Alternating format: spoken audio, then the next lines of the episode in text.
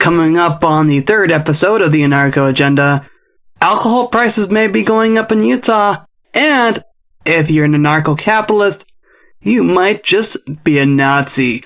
All that and more coming up. Oh my, it has been an interesting week with the new president, Donald Trump, in charge, with radical leftists defining themselves as anarchists and all sorts of fun things going on with executive orders. Welcome to the Anarcho Agenda. This is the third episode, and I'm Riley Blake. I got some feedback from a listener suggesting that I might want to define what I mean when I say that I am an anarchist. A lot of people misunderstand, and this is fueled by a lot of other people labeling themselves as anarchists, they misunderstand the term anarchy, as some of us define it. And by the us, I'm talking about those of us who define ourselves under the umbrella of anarcho-capitalists or voluntarists. The term anarchy has multiple meanings, and the meaning I like to go by is the idea of no rulers. People govern themselves. And in order to do that, you've got to govern yourself by principle. The principle I like to follow is known as the principle of non-aggression or the non-aggression principle. In my words, the short form of this principle is don't hurt anybody and don't steal anybody's stuff. That in short is the non-aggression principle. So if we govern our lives by principle, we're much better people rather than governing ourselves by law.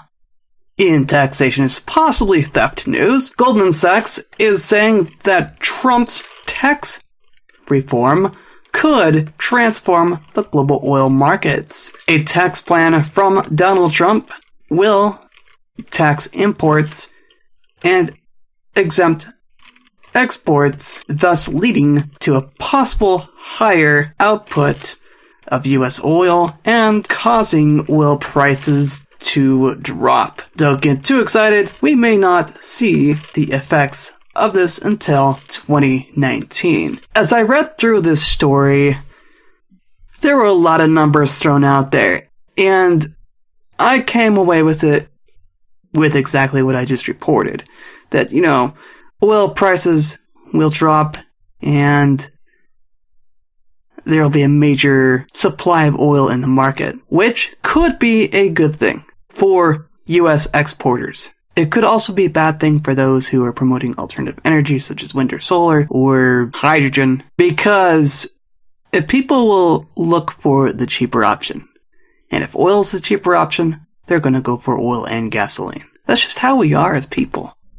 We like things that aren't going to hurt our pocketbook. According to Fox 13 News in Utah, a bill has been proposed that will take down the quote unquote Zion curtains, but raise the price of liquor in Utah. This bill was proposed by Republican leaders in the House and has the objectives of removing separate preparation areas for alcoholic beverages and reducing drunk driving. When governments propose something that may sound good, watch out for those unintended consequences. As I looked at the story, I wondered what is motivating these people, these leaders to do this? I honestly think that they want to control what we put in our bodies. In my opinion, the way to reduce drunk driving is not by hiding alcohol or increasing the price.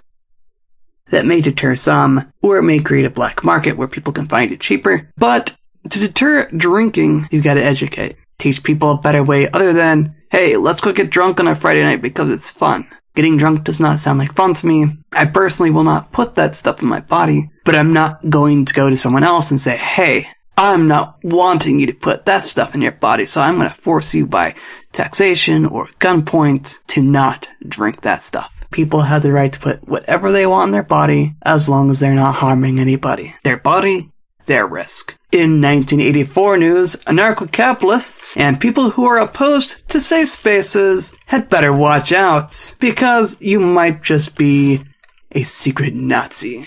A flyer going around the University of Kansas campus from the School of Social Welfare may possibly be used to censor speech. The flyer also targets those who may have muttered, Make America Great Again in their sleep. I had no idea that patriotism could be neo-Nazi language. State worship, perhaps. This story caught my attention because this radical leftist group is going about a college campus and trying to cause people who may have different opinions, such as anarcho-capitalists, to be censored and to be labeled as neo-Nazis. I find it interesting that this group who is supposedly full of love and tolerance for all, does not tolerate any dissenting opinion. Don't you just find that fascinating? Here we have a radical leftist group who obviously can't take loss very well. This radical leftist group is more interested in controlling others than controlling themselves. This concludes the third episode of the Anarcho Agenda. I hope you will continue to join me for these fantastic adventures into the realms of my mind and my politics. And I hope you continue to listen and share these episodes. If you like what you hear, please send a few bucks my direction via Patreon. I shall include the link in the show notes so you can do so. I will also accept Bitcoin. Be watching the show notes for ways to donate to this project if you are enjoying this podcast.